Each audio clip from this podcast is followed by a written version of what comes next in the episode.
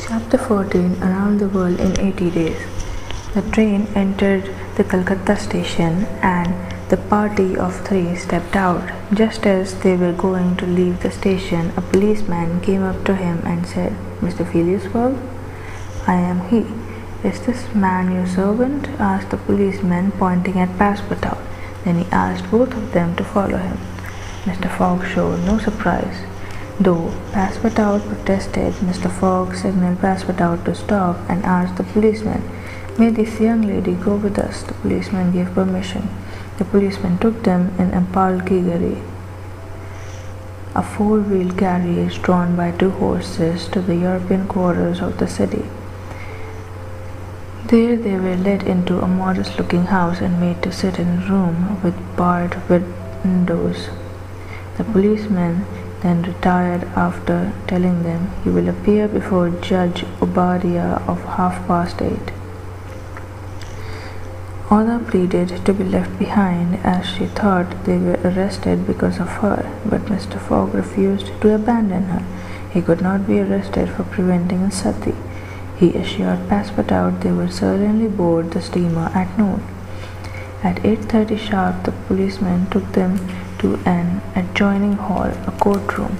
A crowd of Europeans and natives were already seated there. Mr. Fogg's case was the first. He and his servant were charged by three Indian priests with violating a holy place. Passepartout's shoes left at the pagoda on Malabar Hill were shown as evidence. Fix, the detective, was responsible for this.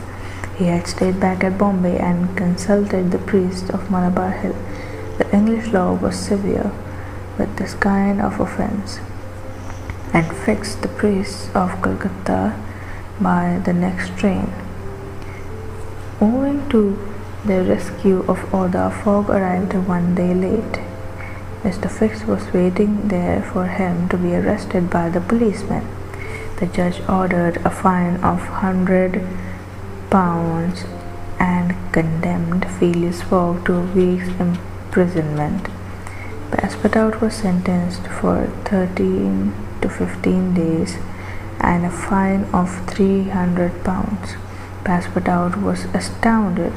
The sentence ruined his master and all because he went into the temple. Mr. Phileas Fogg very calmly rose and said, I offer bail.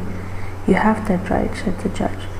Fix's blood ran cold but he resumed his composure when he heard the judge say one thousand pounds for each prisoner. I will pay at once, said Mr. Fogg, taking a roll of banknotes from his carpet bag. The sum will be returned to you upon your release from prison. Meanwhile, you are free on bail, said the judge. Mr. Fogg offered his arm to Aouda and left, followed by Passepartout. Fix thought Mr. Fogg would serve his term in jail and not leave two thousand pounds behind him. To his horror, he found Mr. Fogg and his party leave Calcutta in the steamer Rangoon at noon. The rascal is off after all, he exclaimed. Two thousand pounds sacrificed. I'll follow him to the end of the world if necessary, but at the rate he is going, the stolen money will soon be exhausted. The detective was not wrong in making this conjecture. Mr. Fogg had already spent more than five thousand pounds on the way in travelling expenses, bribes, purchase of the elephant, bails, and fines. The price promised to the detectives on the sum recovered from the bank robber was rapidly diminishing.